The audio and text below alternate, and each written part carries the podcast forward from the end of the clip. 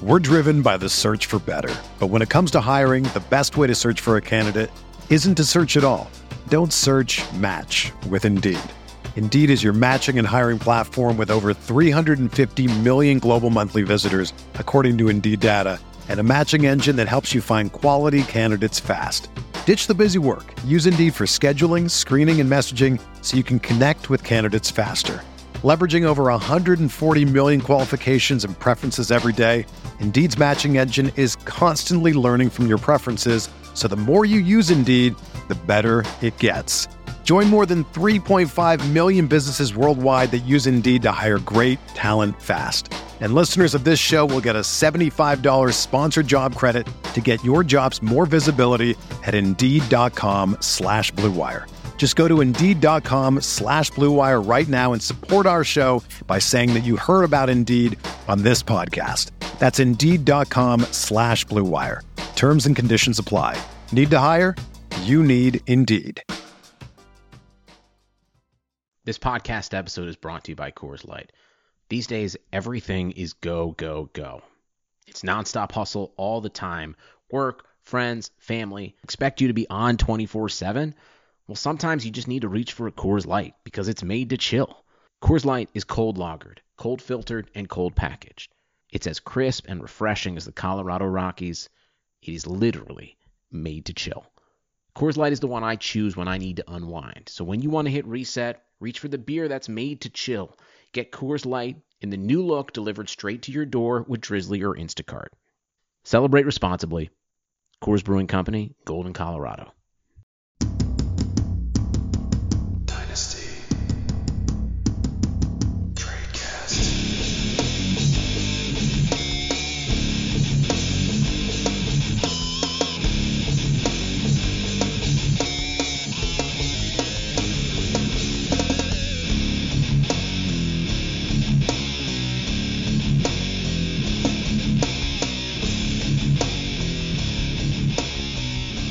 Hello, everybody, and welcome to another edition of the Dynasty TradeCast on RotoViz Radio, brought to you by our friends over at Bet Online and Blue Wire. Well, uh, we are another week into the off season, and Dan is still in the midst of kids being sick, Dan being sick, all, all sorts of sickness in the Sainio household. So today I'm joined by our friend Jordan McNamara. He is a giant dynasty strategist. Uh, he has a book that he'll tell you a little bit about but uh, he's one of the more fun guys to chat with on the Twitter. So uh, make sure to uh, learn about him if you don't know about him, and uh, we'll we'll have lots of dynasty chat today. Uh, how's it going tonight, Jordan? You know that Twitter thing always tends to get me in trouble, so I've been trying to keep a little bit more reserved on that that whole Twitter uh, that whole Twitter fun chatting thing. But I appreciate that. Thanks for having me on, man. I appreciate coming on. Yeah, yeah, we'll definitely get into a little bit later in the show a time where we probably got both got ourselves in trouble, but at the end of the day, we ended up being okay with it. But uh, before we get into the show, lots of strategy talk on today's show. Uh, before we get into it, I'll let you know you can become a RotoViz subscriber by going to rotoviz.com slash radio. Get 10% discount to all of our awesome content and tools, uh, all that good stuff, and support the, the podcast, all those good things you should be doing if you are a listener of our podcast, whether it's us, the flagship pod, or the, the new, new Dynasty pod with Curtis and Travis May. Uh, lots of good stuff going on at RotoViz. Make sure you're supporting it with rotoviz.com slash radio for a 10% discount. All right, so Jordan, I mentioned it a little bit at the top, but you are kind of known for your dynasty strategy. So I guess we can start from a broad scope and get a little bit narrow. Uh, what would you say, you know, how would you describe your dynasty startup strategy? Yeah, that's a that's I don't have a term for it. Um, so I've I've written the I've written two books. In each uh, in 2019, I wrote the Analytics of Dynasty, and then there were a lot of like unanswered questions from that in terms of like just things that came up in conversations after I wrote it that made me really want to dive back in and look at it a little bit differently. So one of the things I've really found is I think, um, and this year might be different, and we can talk about that probably a little bit uh, why a little bit later, but generally speaking. Um, I am I I think that uh, the data would suggest that going wide receiver early is the better bet um, in terms of in terms of positional allocation. and then uh, because what you tend to see at, at the positions, and I, I, look at a couple of different metrics for this. I look at top 24 finish rates. I look at um, a metric that I call WARP or wins over replacement, and that one in particular is, is really critical in this conversation.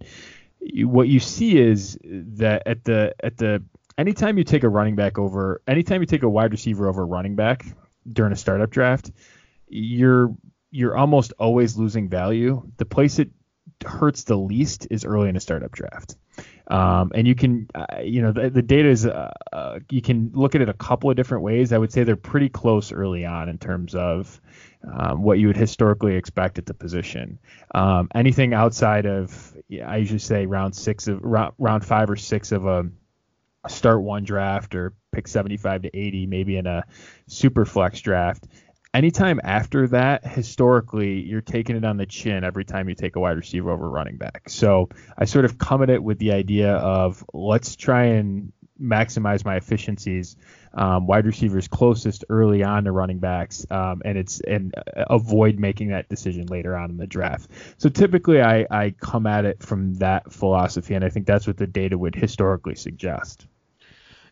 Yeah, for me, uh, obviously, anyone who listens to this pod knows that I am definitely a wide receiver heavy drafter, wide receiver heavy guy. You know, I'm going to have a lot more of the Michael Thomases and DeAndre Hopkins on my team than I'm going to have, you know, the Saquon Barkleys and you know D'Andre Swifts. But the, the the way that pretty much I rationalize it is, you know, there's such a wide range of outcomes for a running back in any given year, especially at the at the top, you know, where a guy who was being drafted as like you know an R- RB one, you know, top one round startup pick and Todd Gurley, he might be falling into the third, fourth round of startup drafts, and even that might seem like a reach because his his value is just continuing to decline. So uh, I know I know I kind of went into this conversation expecting you to just hammer down on because I, I know you're a big running back guy, and it seems like you're kind of you've gone from big running back guy to like big running back guy a little bit later on than than those initial few rounds. So, oh yeah, I've never been a big running back guy early, and that's that's honestly if there's a misconception about my strategy, it's probably that, which is that I'm a big running back guy. I'm a big, all I care about is efficiency. So I'll do I'll do whatever works, um, and what has historically worked, and I think works best. Uh, it's the best strategy is to to be a volume running back drafter but do that later in a draft. And so, for instance, like I will, like I might come out of the first five or six rounds with four or five wide receivers and not take another one. And mm-hmm. and so that's where I become a, a heavy volume running back drafter um, because outside of like the top 75 picks and again this year might be a little bit different because there's value i think in terms of some of the players that are falling in, in wide receivers this year and when historically that has not really happened but I might only have like outside the top 75 picks in a draft at, at, their cost. I might only like four or five receivers in a particular year. Yeah, that's definitely interesting. Um, yeah, I think that for the most part in the early rounds of startup, you know, the reason why you're drafting, you know, those top end wide receivers is because you're looking at okay, like if you were drafting Julio Jones in the first round of a startup four years ago, the running backs being taken around him are no longer in the NFL or on or on their back legs or their Adrian Peterson. Uh, so certainly the longevity uh, of the young wide receiver, and I guess this kind of will will go towards this conversation of the, the wide receivers. Then, uh, how do you value age in dynasty when it comes to I guess running backs and wide receivers? But a lot of people say that you know the, the age 27 to 30 wide receiver end up getting undervalued because we we hype up the 21 to 24 year old wide receivers so much. Uh, what are your feelings on that? I agree with that wholeheartedly. Um, but I, I, think there's I think there's uh, a caveat to that, which is this: if you are, I think we misunderstand age. So I think the wide receivers that sort of perform into their mid 30s, um, if you look at them historically, they're high picks. So the, and I, I look back to a guy like Jordy Nelson as a good example of this. Jordy Nelson was elite in his prime, but that prime window was shorter than a guy like Julio Jones. And I think that the thing with that is is that's that's reflective of history. And that's reflective of what you'll see in the data when you look at these guys. So you'll see a guy like Julio Jones play into his mid 30s, Larry Fitzgerald. These type of guys can play into their 30s. Um, and whether that's whether it's pedigree because they were elite athletes um, or they just continue to get opportunities or, or what what have you, historically their drop off has been less into their 30s than guys that are lower picks, so uh, or, or, worse picks, I should say. So I am, and I, I, jokingly said on my podcast a couple of weeks ago that that Julio Jones is like my 97 Grand Am. I don't give it, I don't care what his value is because I'm probably just going to ride him into the ground. And at this point, like you can't. I mean, he's going for like. I mean, I've seen him. If I own him and he's going to go for like a later first round pick, that's clinically insane to sell him because especially if you're at all in a contending window because uh, you're just the hit rate on that like if he hits this year the odds of a wide rec- you picking a wide receiver at that at that pick and him outproducing Julio Jones is as as low that's a low bet and um, and you know, barring injury, I would expect Julio to hit this year. So I, I sort of look at that, and at this point, I don't think a guy like Julio's a perfect wide receiver own for me because I don't care about his value. Uh, I'll hold him until he retires. You know, probably still, or you know, he's not worth rostering, which doesn't seem like it's going to happen anytime soon. And um, I don't care about what his trade value is. So I think you know, but where where you see fall offs in value that you need to get out of is guys that are uh, lesser draft picks. Um, lesser, lower draft picks tend to drop off earlier historically. Yeah, I definitely agree with that, and I I think I actually fall victim to it a bit early rather than saying I'm going to sell off you know the fifth round pick at age 28. I'm more so doing it at age 22 and 23, not not for a fear of dropping off immediately, but more so just because I know that the first round picks, the guys that are going top 10 in the draft, are more likely to go into their early 30s. And obviously, that, that is a bit of a long scope, and I, that kind of lead into our next topic. But what I will say is that do you do you think there could be a flaw in trying to flip those guys? Like there are the Tyreek Hills, there are the Stefon Diggs. Like how do you avoid making like trading away Darius Slayton and then him becoming the next Stefon Diggs? Um, well, he hasn't yet. So I, but I would say this, like with any with any stat, with anything, there is going to be the outliers, and the question is, is how good at identifying them are we? Um, how good how how good are we at that? And uh, we're not we're just not very good at it is is historically what has been the case. And uh, you know I, I, look at i look at wide receivers and i look at um, the hit rate on these guys and the hit rate is really really low on day three wide receivers. Like you're talking 5% what that means is one out of 20 times you're going to get a guy like Stefon Diggs or you're going to get a guy like Tyreek Hill. The question is, is can you identify them? And historically, we have not been able to identify them. And I'll just use an example. I looked at this in the book. The only time in the past 11 years that the dynasty community has identified with the with the highest pick in a rookie draft, the the wide receiver that actually um, that actually ends up hitting from day three was Mike Williams from Tampa Bay, mm-hmm. and that was a while ago. Yeah, yeah. Um, I mean, um, that, that kind of predates like real dynasty ADP, really.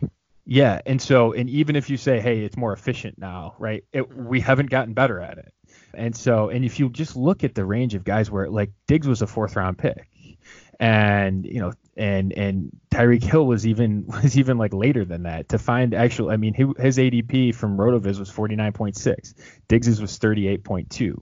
Um, you know, you just keep going back. The only one that was around three pick.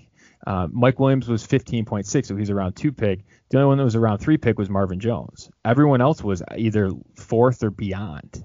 And so you just historically, no one has really identified the guys that have hit uh, outside of that rare case of Mike Williams. So I, I, as a class, will avoid them generally speaking. Once they hit, I think it's a little bit different of a conversation. But a guy like Darius Slayton, I'm still not. He's still not in the hit category for me.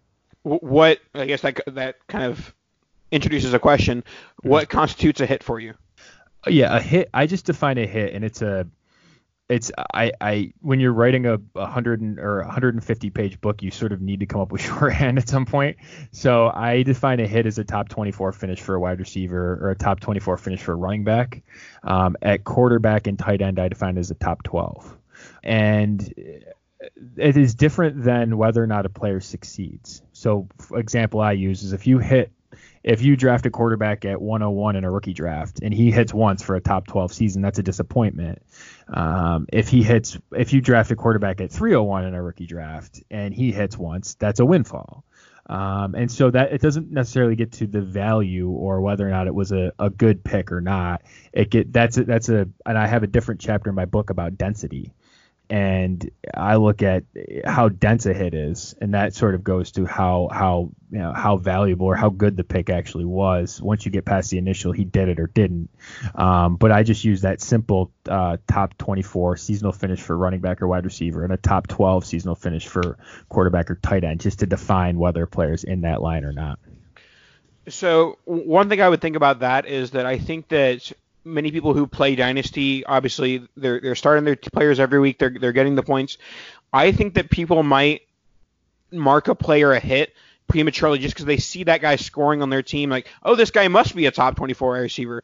And then you look at the end of the year and like they were wide receiver 38. So I right. I, I, I think that you know the emotion of, of dynasty can get a hold of you, especially when it's a player that was nearly free. I talked about this with uh, Kenny Golladay so Kenny Golladay, you know, one of the better NFL wide receivers uh, today, but doesn't really get much ch- talk in the dynasty atmosphere today. Certainly not as much as he did when he was a late second round rookie pick. And the reason for that is that when he was a late second round rookie pick, he was the, the sexy sleeper, the guy that everyone wanted to, you know, have as their as their sleeper.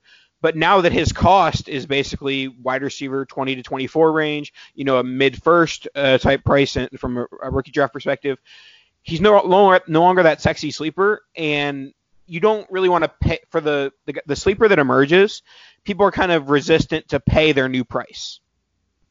Yeah, that's a that's it's actually a really interesting psychological phenomenon, right? Like that's that's it is a and it's I mean that's a, to, to some degree it's capitalism, right? It's the, you, you can be and I talk about this in my book uh, at a low cost, you should be you shouldn't really diversify on players, right? If you know, I, in a for example, in round like three or four of a rookie draft, I might only be taking three or four guys. Eh, but as their price goes up, you're naturally going to diversify because you're going to sell them off, or you're going to do, you know, you're going to you're going to um, sell high, you know, or do something like that. And and that's sort of what happens with with these guys when they hit. And so Cal- Kenny Golladay is actually of all the players in, in each year there's different types of players that make me think about dynasty a little bit differently. Kenny golladay is actually the reason why i wrote my de- my density book. Because i wanted to know you know i looked at him and i said all right you know day day three wide or uh, uh, day two wide receiver late round three that's about 20 uh, 25% hit rate historically just a little bit below that. But what does that mean once he hits? You know what's that what does that do then and so I wanted to see sort of um, you know how that how that those players then perform. And so he is the reason why I wrote the density chapter in my book, and it looks at all about that at, at positions and players and um, or, or just positions and all at different pedigrees because I think it's a really interesting way to look at players. Yeah, for sure. So so do you think that when you have a, a, sleeper hit, do you think that it's more more often than not a good idea to hold them? I know you we, we kind of did make the Darius Slayton example of like now's the time to sell him because it's mm-hmm. more likely he's going to tail off. But I guess uh, it, it, you, is it more of a player by player example, or do you think that you know what's the move when you have a sleeper that hits? I think it depends on the position. I think it depends their draft pedigree. So, for example, uh, you know, day three wide receivers, I am. Uh, and to hit, they really need to hit. So a guy like Darius Slayton is not inside a hit line for me. Um, so I would be quick to move on from him. Uh, at this point. And if you look, you know, in day three, you see, you just rare that you see guys that the hit rates are really low, so the noise is pretty staticky there in terms of the density. Of the guys, but you know, uh, 100% of the round five guys have been one hit wonders. Um, and I just capped this at 2018 because I had to get the book out. So this doesn't include the 2019 finishes on any of these guys. So that might tinker with it a little bit, but 100% of the round five guys have been one hit wonders. You know, 83% of the round four guys have been have hit uh, twice or uh, once or twice for the guys that hit. So basically, there's only been one. Uh, there's you know only 17% of them have gone past, and I think it's just one player has gone past hitting twice as a round four wide receiver. So uh, all of those things point to the fact that you're there's just a low amount of guys that actually do it and sustain any success from hit at all and then sustain success from that. I, I think at that position I'm t- I'm quick to move off of it. Um, if I have a sleeper, like I wouldn't necessarily categorize Alexander Mattison, for example, last year as a sleeper um, in terms of this conversation, but um, you know he's a day two running back, round three guy and I would say I was above market on him, but I, I sort of look at him differently because of the hit rates on on running backs, uh, and I, they're much different than you would see, for example, like a like a later uh, day three wide receiver, like a day three wide receiver. So um, with a player like him, you know, if he rose up significantly in value, if something happened to Dalvin Cook or Dalvin Cook held out or got injured or something to that effect, you, you I would uh, probably sell some on the way up, uh, but I would still be I would still be looking for a, a very high price, and I'd be comfortable holding probably unreasonably high costs on on a player like him. So it it matters a lot depending on pedigree All and right. position. Yeah, yeah, for sure. Uh, so our, our next thing I want to talk about is Windows and Dynasty. I know that this it certainly is a um, highly debated topic. Is it a three-year window? Is it a four-year window? Is it an infant-year window? Because Dynasty never ends. And so I, I guess we'll we'll start from that perspective. Do you view your Dynasty teams in any, any sort of window? Um, I, I don't I don't set out to try and win in year one of a startup draft, I, but I do think by year two, year three, I should be pretty competitive.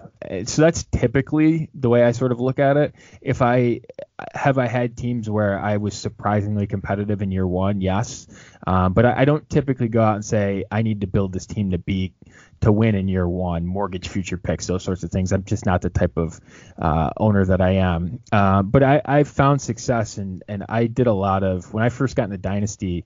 Um, I did a couple startup drafts, but then I, as I sort of expanded my teams, I got a lot into um, adopting orphan teams. And I really learned a lot from that strategy. And I actually wrote about it in the Analytics of Dynasty in 2019, uh, a rebuild that I had done and sort of how I sort of went about the whole thing. And the, it's a really that was a great process for me to learn about team building.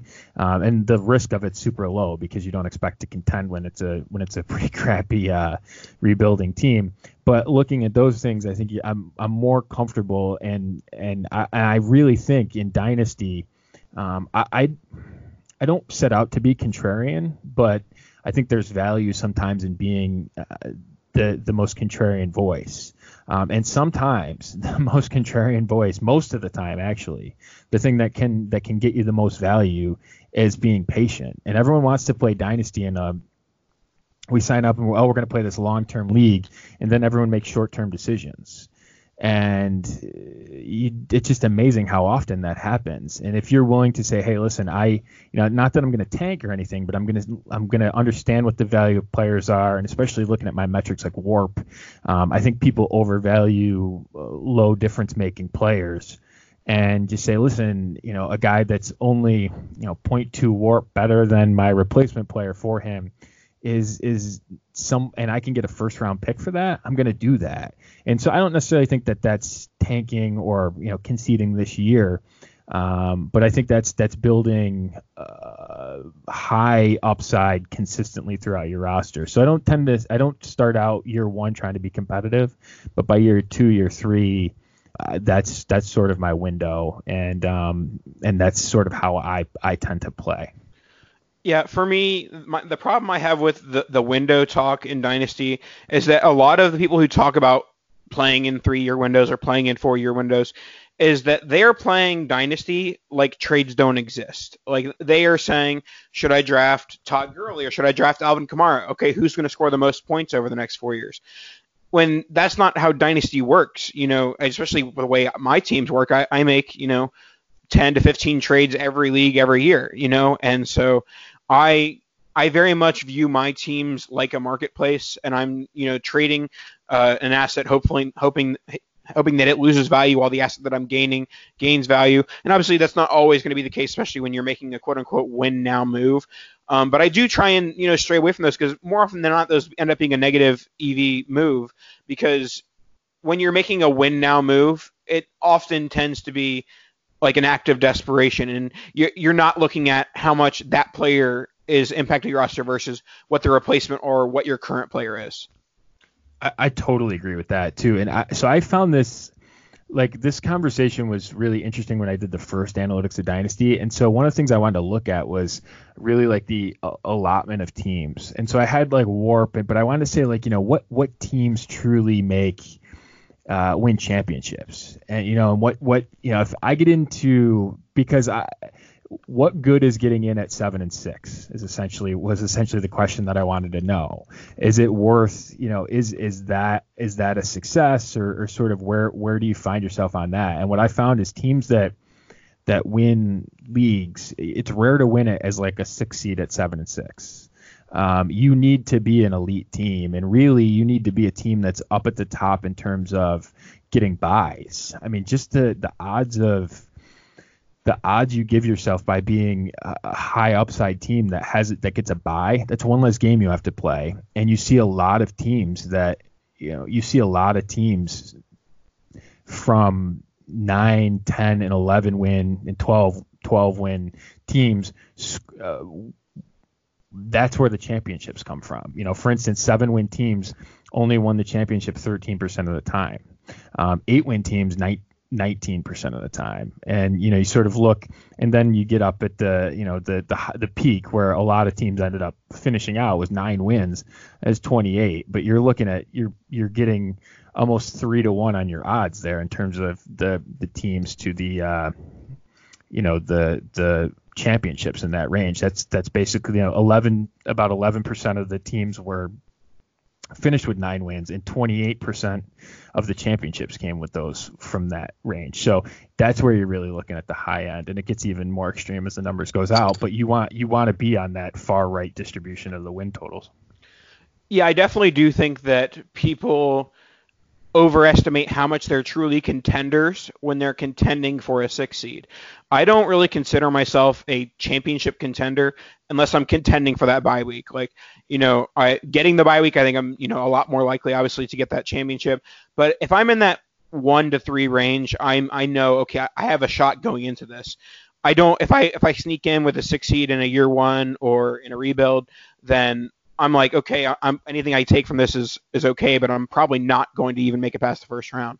Um, so yeah, I, I think that when people try are trying to decide if they're contenders, they do need to more look at am I close to a buy or am, am I going to get a buy rather than am I close to a playoff spot.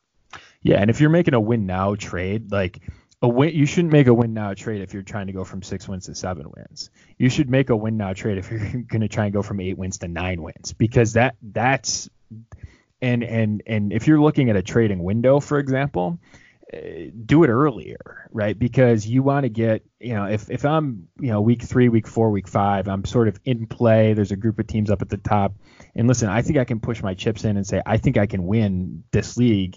You know, I'm up in terms of all play record, my power ranks high, all those things. Pushing your chips in week four, week five to get a an additional piece to get you to help you get another win, you can do that over a 10 week sample. It's tough to do that when you're making that trade in week 10.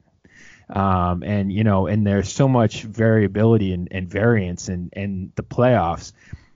T- players can help, but you can truly move the needle by getting a buy. And so I, I, I, sort of look at those. I think you're right in terms of seven and six teams don't truly contend that often. We sort of overstate the teams that are contenders and um, and there and honestly like the difference between being in seven and six and being four and nine, really in terms of the distribution of teams, isn't that far away. And the, it's a really big gap between eight, nine, ten, and eleven. Like those are the teams that are really elite and and truly uh, difference making. Th- that's where the range gets. So, yeah, if you're making a like a trade or, or thinking about contending, you should think about it really as being okay. I'm a playoff team. I need to make it a a, a buy team. All right, let's uh, wrap up our strategy talk with something that's not actually strategy. Um, it, uh, it's what I'm calling dynasty ethics. Jordan and I got in a bit of a spat when the Tyreek, uh, the first, eh, oh, yeah, I guess what we call it the first Tyreek Hill news uh, around when the, when the NFL draft was going on, and I had gotten an offer in my inbox of uh, someone's Tyreek Hill for my Mike Evans, and basically I made a, a joke on Twitter saying like. If you're offering Tyreek Hill for Mike Evans as this news is breaking at uh, for those that need a refresher, this was when the first report came out that he had some issues going on with his kid and it was being legally investigated. And the Chiefs were very much like, all right, we're not like talking about this. Like, you know, they had a press conference like, okay, like, you know, we'll let the league figure this out basically. And obviously nothing ever really came of it. But my whole my whole point was if you're trying to trade Tyreek Hill at value in that moment, in the, in that exact moment, let's say the news broke at five o'clock and you're sending that offer at 5:05 you're just trying to catch someone with their pants down. You're trying to get someone to accept the offer without checking and seeing, oh, there's this huge news on Tyreek Hill, And I, I think that the there's exceptions to this. Like obviously the next day, I think after a whole day of the news, I think that that and that's kind of where Jordan and I were going back and forth of like, oh, well, when's the line? When can when can you make offers like that? But my main thing is that like if you're going to make offers trying to trade away Tyreek Hill as the news of Tyreek Hill's value going way down happened, then you need to be making an offer that's adjusting for the market value and not making one that is virtually, according to my, my, me at least, that's pretty much that was fair market value on the day that news happened, and then it wasn't fair value immediately after the news. So, uh, Jordan, c- kind of give your stance on what, what, you thought my take was, and I guess even reply to what, what I just said. Yeah. So I, I it's worth noting I didn't make this offer. Um, so no, no, no, no, no. I, I would just come at it from I I, I think um, at the time that this trade happened, at the time that this that news happened, I put out a, um, a question on Twitter because I just wanted to have a data point, which was uh, over under 0.5 games Tyreek Hill suspended in 2019. 65% of, of owners said that um, they th- took the over or thought he would be suspended, and 35% took the under. Um, so there was a significant portion of the market at that specific time that that didn't think that this changed his value. And so, and I think when you're dealing with anything, whether it's dynasty, whether it's buying a house, whether it's buying a car, that you need to beware of what the person is selling you. Caveat emptor, buyer beware. Uh, and so I, I, anytime, whether it's whether it's a car, whether it's you know, I just got car repairs done yesterday, right? Like you you shop around for those things. Um, anytime that you get an offer in your inbox, and this is really where I think uh, you and I might have differed on on sort of how we think about this, and I'm and I sort of get I sort of I look at these things and I'm very cautious on the types of trades that I make. Not that I'm not willing to trade, but I always think I'm trying to someone's trying to screw me. Uh, I always come at it with that, and so I always look and say, you know, someone wants, you know, the other day I got I got like a couple different offers for Matt Stafford, and it was super weird. Like it's like January. No, and it's not like he was a hot player. I, why am I getting offers for Matthew Stafford? Uh, so I asked around. I said, "Is there any news?" I looked it up. I thought I missed something. I was very, very skeptical about those trades because of the pattern in which they came in, and it just seemed like an odd thing.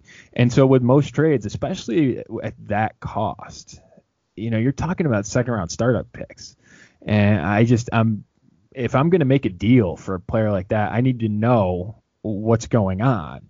And that's not to say that you couldn't you couldn't buy Tyreek Hill uh, or you know that that I couldn't have made that trade, but I would want to make an informed decision about that. So that's really where I came at it. And I think I just think from a, I mean, it, I, I think if if you're saying, you know, I'm not going to make an offer for someone right now. Well, there's there's people might have thought that that was, you know, hey, listen, I can get Tyreek Hill. I, I had Tyreek Hill significantly above Evans, um, and I might, you know, I'm I'm on Chris Godwin. I can sell Evans. Like that might be a, a good trade for me. There's a there's a reasonable arguments that you could make of of how uh, you could take Hill in that situation. And honestly, I did a poll just preparing for this podcast a couple of weeks ago because I knew at some point this conversation would probably come back up. 51% of people preferred uh, Hill over Evans. Uh, sure. well, Evans yeah, was, absolutely. That's after a year of him not getting suspended. yeah, no, but but but that yes, but there were people that were saying I don't think he's going to get suspended. yeah. And so there was right. I mean that, that to just say, and I think, and and I guess my my thought is I think it's if I am making offers uh, and it's it's paternalistic for me to say, well, this person will have to take it. Well, you know, uh, they they're not smart enough. I shouldn't offer this to them because you know they might not look at the news. Like, I, I and and honestly, we don't. We're not particularly good at knowing the outcomes of these things, and that's just because we're not in control of them. I mean, all of these, like all of these players, we don't have particularly good. Uh, we're not great at, uh, at, at at knowing what the outcome is going to be because we don't control it in any way. We're just making best guesses, and so I, I just think that there's another side to the market, and there was at the time those trades were made. And and where does it stop? If I can't make a trade offer of uh, if, if someone can't make a trade offer of Tyreek Hill he's falling uh, you know, quote falling in price, can can I not buy Sammy Watkins? Can I not buy Demarcus Robinson? Can I not try and sell uh, Patrick Mahomes? I mean, what what's the carry on, uh, you know, extrapolations that I have to make from such a rule like that? So I I think you know, uh, would I go out trying to rip people off? No. But I think more of the lesson is is being the buyer that you need to be very very cautious of what people are trying to sell you. Yeah, and honestly, like as I've talked through this with you, talked to with Dan on the podcast. Um, like I understand the point of view I'm coming at is kind of like victim, like trying to play off as the victim. Like if I had accepted that trade, I would have gotten screwed over, yada yada yada. But more so, my whole general point with this is that like, and there obviously has to be like some sort of proven intent, but like, don't go out trying to screw your league mates over by making an offer. And if it's legitimate, like, okay, you think this is a fair offer to make at that time, honestly, that's fine. like, it's just like, I, I do feel like there's a bit of like, how can I screw this person over when that that's happening as the news is breaking? Um, and I agree with you that that the slippery slope of like, oh, can I go buy Sammy? Can I can I sell Mahomes or whatever it is would would end up being the you know problem with like, okay, basically the day of the Tyreek Hill news, can't trade anyone in the NFL, and obviously that's a bit ridiculous. So at the end of the day, uh, I kind of am more towards your side than than when I you know started it, but also I my my general summation is don't don't be a dick to your league mates. no, and I, I think that's right. You don't want to be the guy that's a shark. And honestly, there's a guy in my league that I know when he sends me an offer, I need to go check Rotoworld. I know that. yeah. And and so you don't want to, you know, I listen. I played a lot of online poker, and I like to play poker in person. Like you don't want to have a tell in terms of your to be uh, labeled in terms of how you play um, or what your trade tactics are, and so you need to be careful with that. You don't want to make a reputation. I just think from being the from the buyer side, you know, I was more. I'm not out trying to be a sleazeball. Uh, but I think from a from a buying perspective, and I look at these things more on the buy side. I think, um, you know, I I you need to be very careful uh, about what someone is selling you because uh, and you know it's like the Patriots. The Patriots always screw the team they're trading with because they know more information, and and you got to be really cautious about that. And I think that's particularly true in Dynasty. Alrighty, that'll wrap up our our uh, ethics talk, and now we're gonna let you know about our friends over at Bet Online. We're gonna take a quick break to tell you about our sponsor, Bet Online. BetOnline is the fastest and easiest way to bet on all things sports. March Madness, the Masters, Major League Opening Day is right around the corner. BetOnline has you covered for the latest news, scores, and odds. It's the best way to place your bet, and it's free to sign up. The best part, when you sign up, you receive a 50% welcome bonus. The Wilder Fury rematch goes down this Saturday night. We can't think of a better way to wager on the fight than doing it with actual free money. Head over to betonline.ag and use our promo code BLUEWIRE, B L U E W I R E, to revive your 50% welcome bonus on your first deposit. Uh, we signed up. It's super easy, and if you are, are into betting, it's the best way to support this podcast. Again, that's promo code BLUEWIRE, all one word, and betonline.ag. Get involved in the game. Get get, get your bet on with Bet Online. All right, uh, Jordan, I, I know you've listened to the podcast a few times, so you may or may not be aware of our game called uh, Dynasty Trade Tinder. Basically, it's pick that side, but we've implemented the swiping right or swiping left. So in this scenario, I'm, going to present a trade to you. Uh, and if you like the second side, you will swipe right, like you would a attractive female or male on the Tinder app. And if you don't like the offer of the second side, you will swipe left and say, "I'm good with what I've got." All right. So first one, we've got Michael Thomas versus Courtland Sutton, the 109 and 110. So uh, just remind me again. Uh, it's been a while since I've dated. So um, if I'm if I don't like the second side, I'm swiping left, right? Correct. All right, give me. I'll swipe left. Give me Michael Thomas. Okay. Any reasoning? uh, I just I think he's I think he's elite, uh, and I you know he's on a Hall of Fame track. Uh, and while I like 109 and 110 uh, in this class, it doesn't the format's up in the air on this. You know I'm I'm assuming Superflex, but if it's it might not be. Um, I, I usually I usually assume one QB if not you assume monkey QB. Okay, yeah, and so I, I think that that's going to knock those picks down a couple of ranges. I you're probably still going to get players you like in that range. I just think the odds of getting someone like Michael Thomas in in that range, it just is it's pretty low when you add all those picks up. You're just you're not going to get to the same range. And honestly, like uh, for me, I like to build from a strong core wide receivers, and you get because you can you know exactly when to start them, right? And I'm going to start Michael Thomas every week. And when you're trying to platoon a guy or two, you know, two or three guys in a spot, you, you struggle doing that. So give me the elite build, and I can sort of work from work from uh, the depth of my roster in a different way. Yeah, I, I like Sutton a lot, um, but I'm also going to swipe left here because uh, I, I think that these picks are just a little bit too low. If this was like the 106 and 107, I think you'd see me sw- swiping right. But you know, the amount of impact players that you're finding in that 109 to 110 range is not nearly as fruitful as you know what you would want for the, the, this this gap in between. Like Courtland Sutton is at least two years away, I'd say, from you know, catching up to Michael Thomas and scoring, and uh, you know, barring injuries. So you know, you kind of have to hit big on one of these picks in order for it to be worth it. And so I'm t- I'm going to bet on the, you know the known asset and the guy who's still a, a very young wide receiver, and Michael Thomas. All right, next one. Uh, we are James Conner and David Johnson uh, versus Mark Ingram and Preston Williams. Williams. um, I think you're almost uh, the interesting part about this is uh, you don't you have virtually no idea what's going on with uh, D- David Johnson. I still think I probably swipe left because I think I like Conner more than the other side. I like Mark Ingram, but he's sort of aging the the running back not coming back from you know you're never going to see him uptick in value. I think you can get a chance for uh, Conner to be an uptick value type of guy. I think you still have I still think he has top 12 uh, fantasy upside in play. Uh, and Mark Ingram, pro- probably not as as high. And I expect some regression from the Baltimore offense. And Preston w- Williams is, uh, I think, more of a name than a true value at this point. So I'll and basically you're getting a, a lotto ticket on David Johnson. I'll take the Conner side. Yeah, I'll swipe left as well. Uh, I, I, think that the, key to this piece, or the, the, key piece to this deal, is David Johnson and the, his possible 2020 off, you know, 2019 off season, or no, or 2020, his 2020 off season value.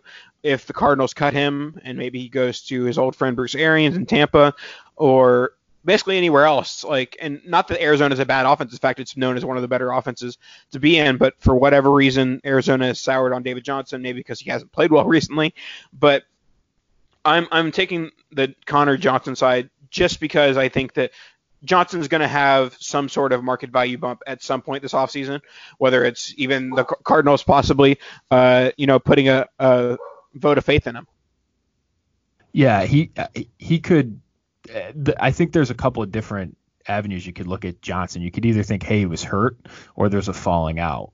Um, in either one of those, I would almost rather, for his sake, it would be a falling out where there was some sort of problem between him and him and management, or him and the coach, or whatever, uh, and they essentially benched him. And I think that's a reasonable inference. You could also draw the inference that he was hurt, um, and you know either either one of those, I think, lends that there's a possibility of a bounce back there. So um, I'm sort of with you on the fact that I think he could rise in price. All right, we'll move on to our next one, and it is going to be one of the more interesting ones we have here, and it is Lamar Jackson versus Deshaun Watson in the 201, and this is super flex with 0.25 or not, this is 0.25 uh, points per carry. So, uh, what what are your thoughts on this one? I'm taking uh, Watson over Lamar Jackson in startup drafts, so this Ooh. one's easy for me. I'm swiping right. Ooh, that's a that's a take. I I have been battling Dan on the not so hot take of that. I think that Lamar doesn't deserve to be over Mahomes. Uh, but so what's your what's your take over uh, Watson over Lamar? I just expect some a lot of regression from Lamar Jackson, and so I looked at this in my book, and I was interested to know sort of what the top QB does. Uh, you know, the QB one finish, where does that end up? You know, the next year. Uh, and if you just look at touchdown rate, and it's it's simply touchdown rate is is the is the thing that propels quarterbacks to QB one status and it's it's pretty fickle year over year. It's not particularly well correlated, and we see this every week, right? Like you see bat, batted balls get deflected, or you get good breaks, or what what what have you, and those things all need to go well for a quarterback one finish. Uh, and you know, essentially with a bigger sample size, you expect that to regress back to normal. And so, you know, you could expect a, a touchdown rate, you know, on average uh, over the sample of my data. I sort of excluded some of the the low outliers, but I, I saw historically at about 4.6 percent. And so he's close to double that. And you know, he's uh, I think it's I think he's just about three standard deviations outside of the average touchdown rate. You're going to expect a big regression on that. And you see Watson is consistently done it and he's not going to be subject to that that big downturn in terms of uh, going forward. Honestly, I think you could make an argument that Dak Prescott is uh, more value is is a, a better bet. And and honestly, you're going to get a bigger return piece than 201 on Dak Prescott for Lamar Jackson and Superflex right now. I, I would I would gather. So um, just in terms of the value, I'm selling Jackson. I'm getting I'm getting Watson uh, plus 201 in return. I'm going to do that all day. Yeah, I, I, I am swiping right here. I'm taking Watson in the 201, but I will say that I think I do I do still have Lamar at QB two right now. I think his rushing floor is, is so high that really the only concern for me, yes, there, there is the touchdown regression, which obviously you you gave the statistics to back that up. But I, I, think that the obviously the bigger risk with Lamar and Watson has seen some of it in, in, his career is the risks of being a running quarterback in the NFL and, and missing games. So I think that's obviously the primary concern for Lamar, and I think Watson over the you know the last year, year and a half has moved his game more away from the, from the running game, uh, which obviously maybe you know lowers his weekly floor a little bit, but also I think it you know decreases his risk of of getting hurt each week. So yeah, I'll, I'll take Watson in the 201. I, I think that this pick could go as low as like 208, 209, and I'd still take Watson.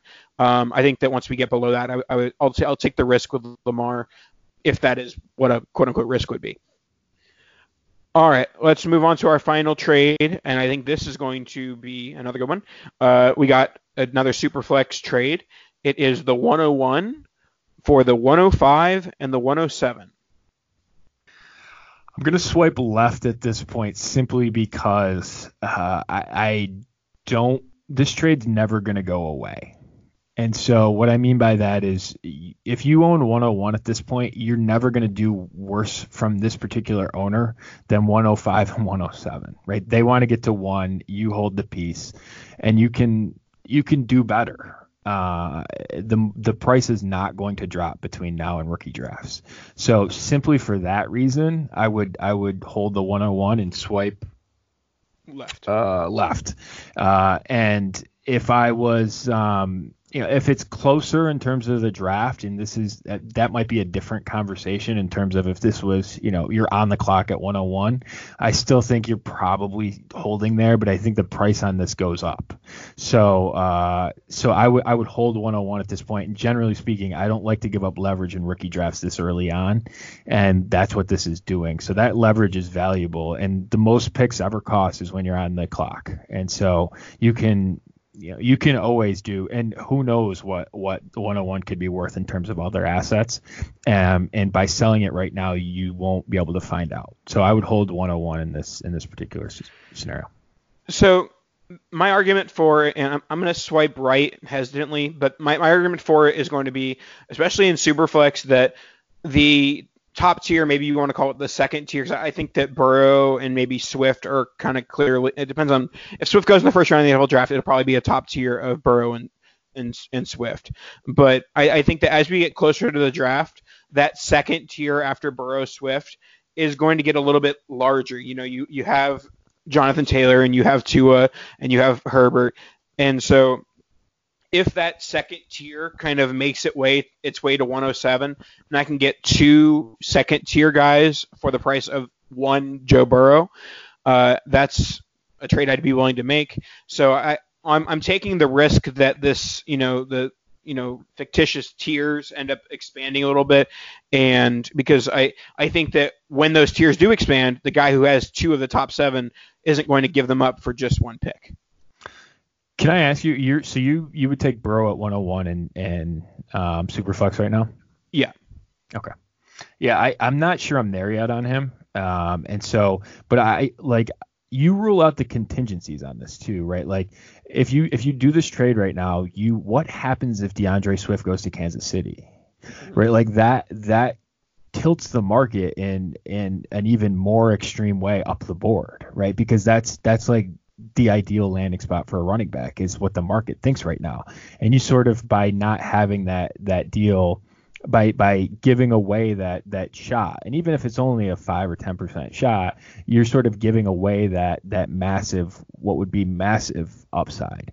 Uh, and I don't just as I haven't put together a board and I don't do real I don't do rankings at this point in the in the class, but I think at this point I would probably have a running back over over Burrow at this point, just based on hit rates and those sorts of things this early in the this early um, would sort of be my thought is how it's going to turn out in May. So, it, but it'll be I think it'll be interesting, and you by trading 101 at this point, you sort of give up that upside.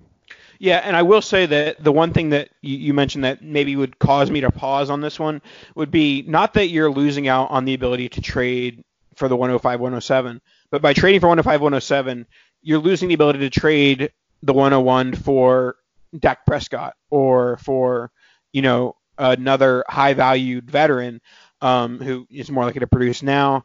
And so you know as we get closer to draft, I think that the one the distance between 105, 107 versus 101 is going to get closer. But even closer will be the value between 101 Joe Burrow and like other second round startup picks. Yes. Yeah. Yeah. I, I would.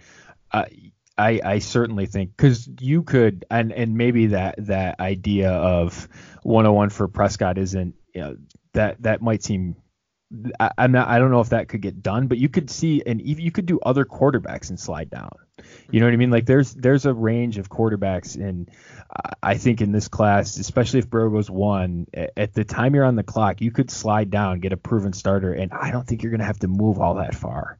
And it seems crazy to say that, but I think that that's to be a possibility in this draft. So, yeah, I, I would hold it right now just because it gives you. I like to have all the power, so give me all the power. Alrighty, that'll wrap us up for another edition of the Dynasty TradeCast on RotoViz Radio. Thank you to our sponsor, Bet Online, through Blue Wire, promo code Blue Wire, rotoviz.com slash radio to get yourself a subscription to RotoViz. And uh, Jordan, uh, one last shout out uh, for you and your book. Uh, you tell, tell us people where to find you. Yeah, you can find me on Twitter at McNamara Dynasty. Uh, you can find the book. Uh, the 2020 edition's got a lot of uh, you know, it's got a lot of base rates. It's got the density stuff we talked about, different ideas on roster construction, a lot of superflex focus too. Uh, it's a lot of about a quarter of the books and on superflex, and I have different metrics in there about how to identify quarterbacks uh, from and, and avoiding the one hit wonders, which is a critical part of superflex drafting. I've got a lot of metrics in there. One specific metric in particular that's a that's a big um, must have for quarterbacks. So you can check all that out. Um, if you're newer to Dynasty uh, and you're you're just looking for a more broad overview. Uh, the 2019 edition is still topical. It's it's on sale for twenty dollars now. You can get it, um, and both of them are available for immediate download. Um, you can find my podcast at the and the Analytics of Dynasty podcast wherever you get your podcast, and you can find me my Patreon channel. I do a lot of uh, uh, I have my dynasty tiers, uh, which are a different take on rankings, and I've got uh, podcasts there, uh, and and just it's been uh, a little over a month that I've done it, and I've recorded an ex- a crazy number of podcasts. So you can find all that content at Patreon.com/slash Analytics of Dynasty. I've got a GroupMe uh, going as well with a bunch of my subscribers. So you can find all that at Patreon.com/slash Analytics of Dynasty. Alrighty, that'll wrap us up for another edition of Dynasty TradeCast. Uh, we'll talk to you guys next week. Kadoosh!